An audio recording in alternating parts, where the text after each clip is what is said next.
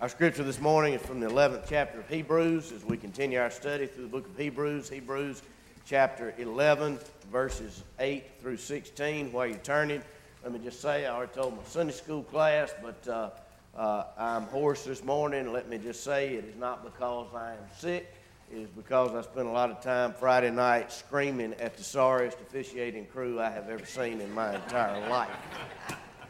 God have mercy on their souls. Would you please stand now for the reading of Scripture? If you happen to be friends with anybody that reffed that game Friday night, you tell them that your preacher said they need to find another line of work.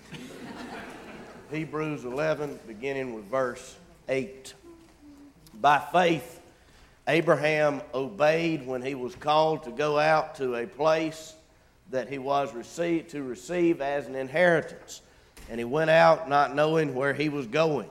By faith he went to live in the land of promise as in a foreign land, living in tents with Isaac and Jacob, heirs with him of the same promise. For he was looking forward to the city that has foundations, whose designer and builder is God. By faith Sarah herself received power to conceive, even when she was past the age, since she considered him faithful who had promised. Therefore, from one man, and him as good as dead, were born descendants as many as the stars of heaven, and as many as the innumerable grains of sand by the seashore. These all died in faith, not having received the things promised, but having seen them and greeted them from afar, and having acknowledged that they were strangers and exiles on the earth. For people who speak thus make it clear that they are seeking a homeland. If they had been thinking of that land from which they had gone out, they would have had opportunity to return. But as it is, they desire a better country, that is, a heavenly one. Therefore, God is not ashamed to be called their God, for he has prepared for them a city. And may God add his richest blessing to the reading of this portion of his holy word. Will you pray with me, please?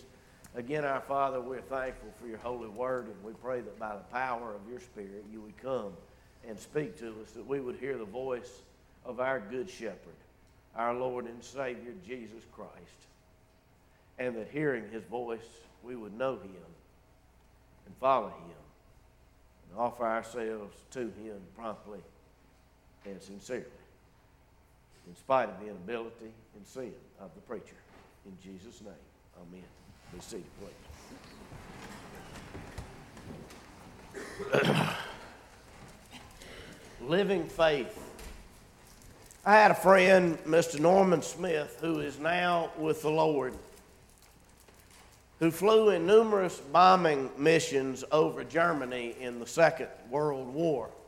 He operated radio. He flew in B-24s, and I believe he also flew in B-17s. I never asked him or any other veteran to tell me about his experiences, but I also would go to his house hoping that he would voluntarily be inclined to tell me some stories. One story he told was not about his combat experience, but his training. As you may know, the great actor Jimmy Stewart was also a great American patriot, who was the first big-name star in Hollywood to volunteer for the service in World War II, being an experienced pilot and insisting that he not receive special treatment due to his celebrity status. Stewart flew B-24s in bombing missions over Germany in the United States Army Air Force, as it was known then. Well, Mr. Smith liked to tell about how his outfit received some of their training from Jimmy Stewart himself.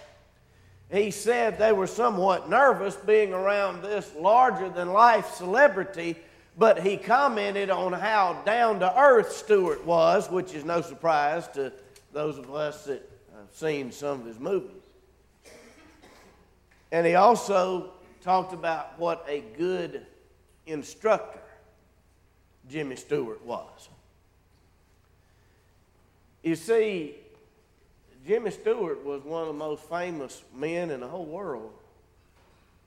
But old boy from Pelham, South Carolina, learned a lot from him. And in this 11th chapter of Hebrews, the author brings together numerous saints from the Old Testament, some fairly obscure names, and some of the most well-known names in all history. And here he brings up one of the biggest names of all, understanding that all names pale in comparison to the name of Jesus.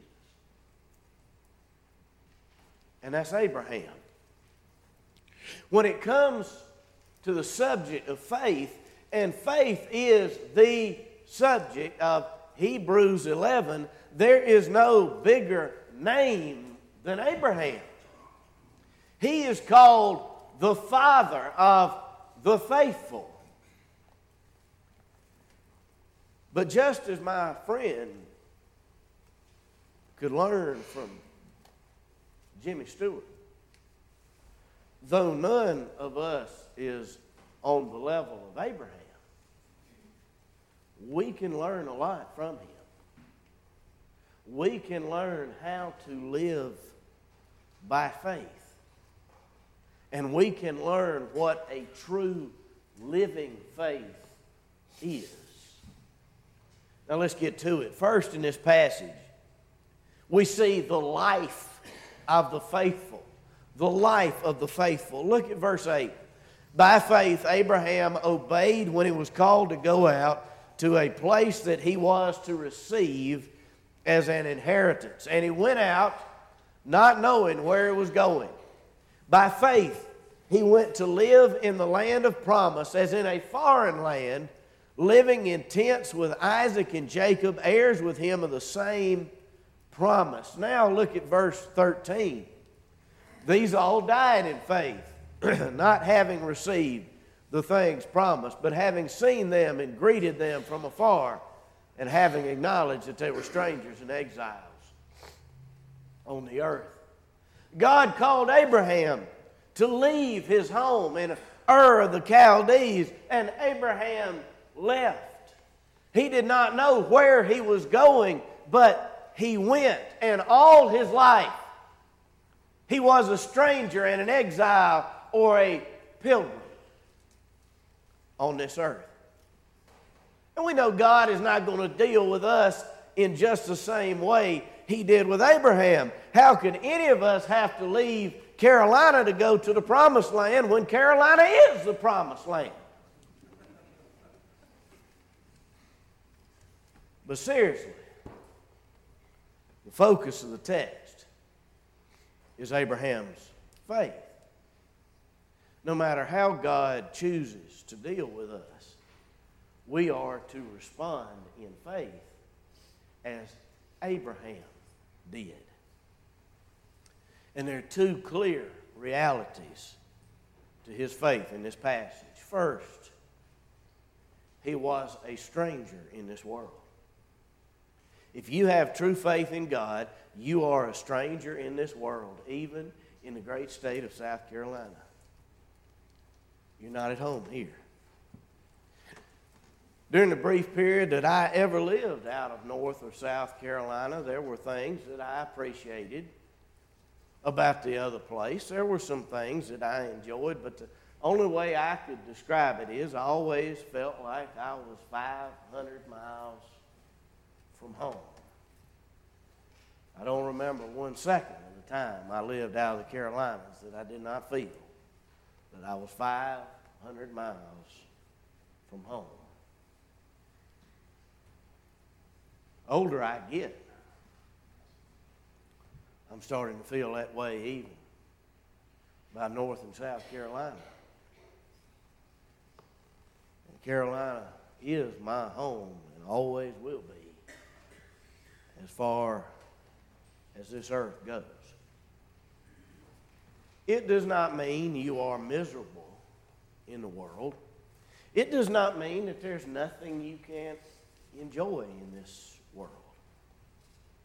It does mean that if you have true faith in God, you will never be totally comfortable in this world. Scripture says that the devil is the god of this world. You understand? That's a little g, God. He's not the equal of God by any stretch. But it's a picture of the power the devil has in this world. And we simply cannot belong to God and feel too comfortable in a world in which the devil has so much power and influence. And the second thing we learn about Abraham's faith is that he did not know where God was leading him, but he trusted the God who was leading him. It says at the end of verse 8 that he did not know where he was going, but he followed. We don't know what path God will lead us down, but we know that the God who is leading us down that path is trustworthy. You see, true faith cannot be in our circumstances, but in the God who controls our circumstances. We have seen that before in this chapter. We'll see it again and again. It's so central to what faith is. It is faith in the person of God. That's the life of the faithful. Secondly, in this passage, we see the home of the faithful, the home of the faithful. Look at verse 10. For he was looking forward to the city that has foundations, whose designer and builder is God. Now look at verse 14. For people who speak thus make it clear that they are seeking a homeland. If they had been thinking of that land from which they had gone out, they would have had opportunity to return. But as it is, they desire a better country, that is, a heavenly one. Therefore, God is not ashamed to be called their God, for he has prepared for them a city. Now, this is clear. Not even the promised land was the hope and final destination of Abraham or his descendants. Abraham was looking for something else. He was looking for a heavenly city whose builder and maker is God. He did not leave the only home he'd ever known because he knew anything about the land God was sending him to. He left simply because God told him to go. And what he really wanted was to be close to God. You see, the promised land, like the Garden of Eden in the very beginning, was a picture. It was a shadow of the ultimate heavenly reality. It is all about being in the presence of God. That's why we come here and gather to worship God, to be with his people.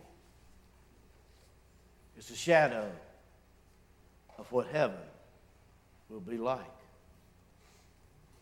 And it says at the end of verse 16 that God has prepared for them a city.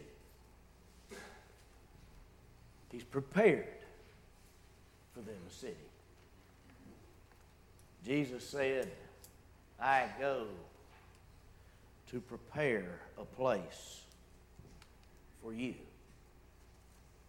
that where I am, there you may be also. That's heaven. To be with Jesus,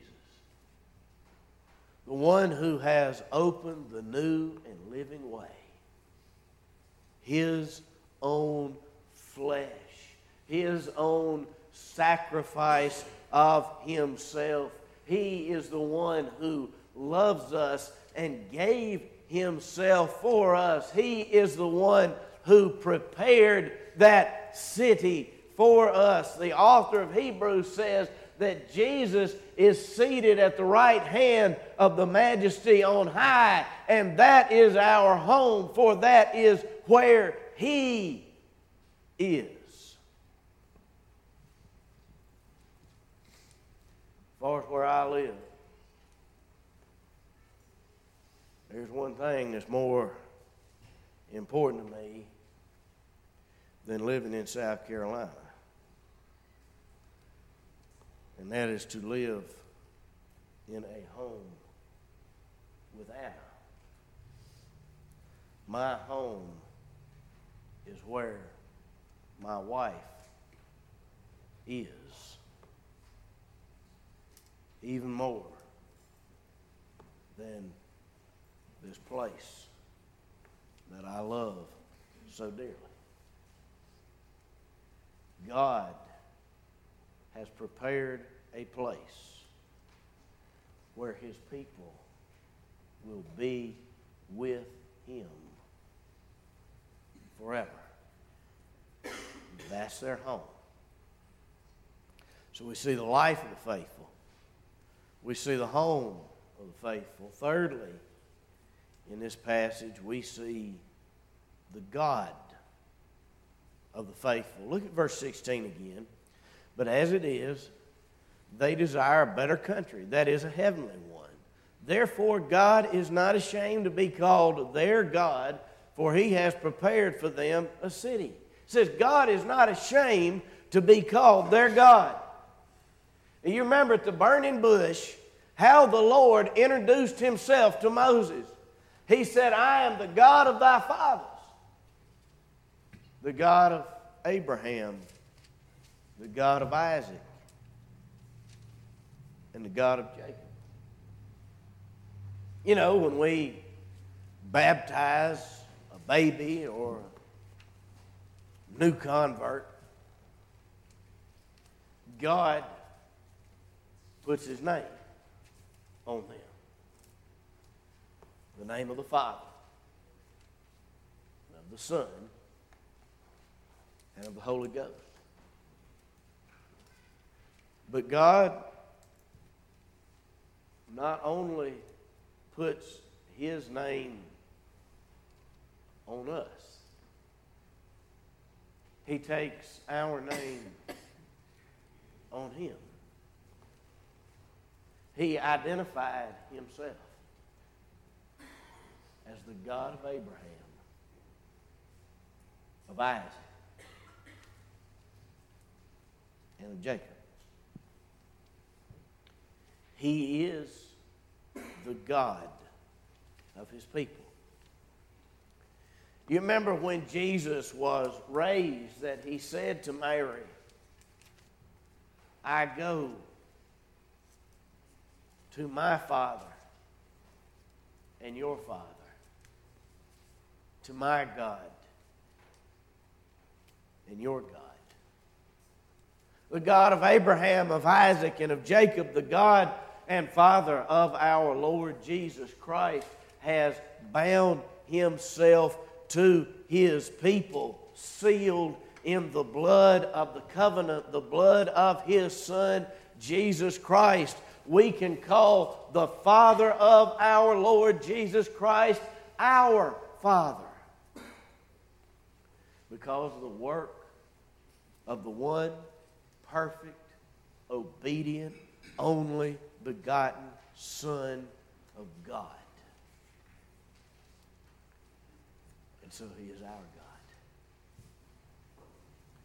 So you see the life of the faithful, the home of the faithful, the God of the faithful. And fourthly and finally, we see the death of the faithful. Look at verse 13. These all died in faith, not having received the things promised, but having seen them and greeted them from afar, and having acknowledged that they were strangers and exiles on the earth. They died in faith. says they had not received everything before they died. Jesus had not yet come, but they died in faith. There's so much in here, but I want to concentrate on one thing. They died as they lived. They lived by faith. They died in faith. One cannot die in faith if one has not lived in faith. When it says they had not yet received the promises but saw them afar off, that means they trusted Jesus Christ before he came into the world, plain and simple. Paul says there is coming a day when the dead in Christ shall rise. The way to be among the dead in Christ is to be among those who live in Christ. And the way to live in Christ is by faith. Faith alone. And there's a perfect illustration of this right in this passage. If you go back and look at verse 11. By faith, Sarah herself received power to conceive, even when she was past age, since she considered him faithful who had promised. Therefore, from one man, and him as good as dead, were born descendants, as many as the stars of heaven, and as many as the innumerable grains of sand by the seashore. Abraham and Sarah were physically incapable at their age of having children. But though he was as good as dead, Abraham trusted God. Sarah trusted God. That's faith. Trusting God to do what we cannot do ourselves. I can no more get myself into that city he has prepared than Abraham or Sarah on their own could have had Isaac. But the cry of faith is, I trust someone else. I trust Jesus Christ and him alone. When the great hymn writer and preacher John Newton, who wrote Amazing Grace, we all know, when he lay dying in his later years, his old age, his friends, many friends, some had come to be with him. His mind had been bad for years. And when he came to the end, he said to his friends who were with him, I am now old and cannot remember much. But I can still remember two things. That I am a great sinner. And Jesus Christ is a great Savior. And he died in faith. that you want to die that way and live that way. In the name of the Father, and of the Son, and of the Holy Ghost. Amen.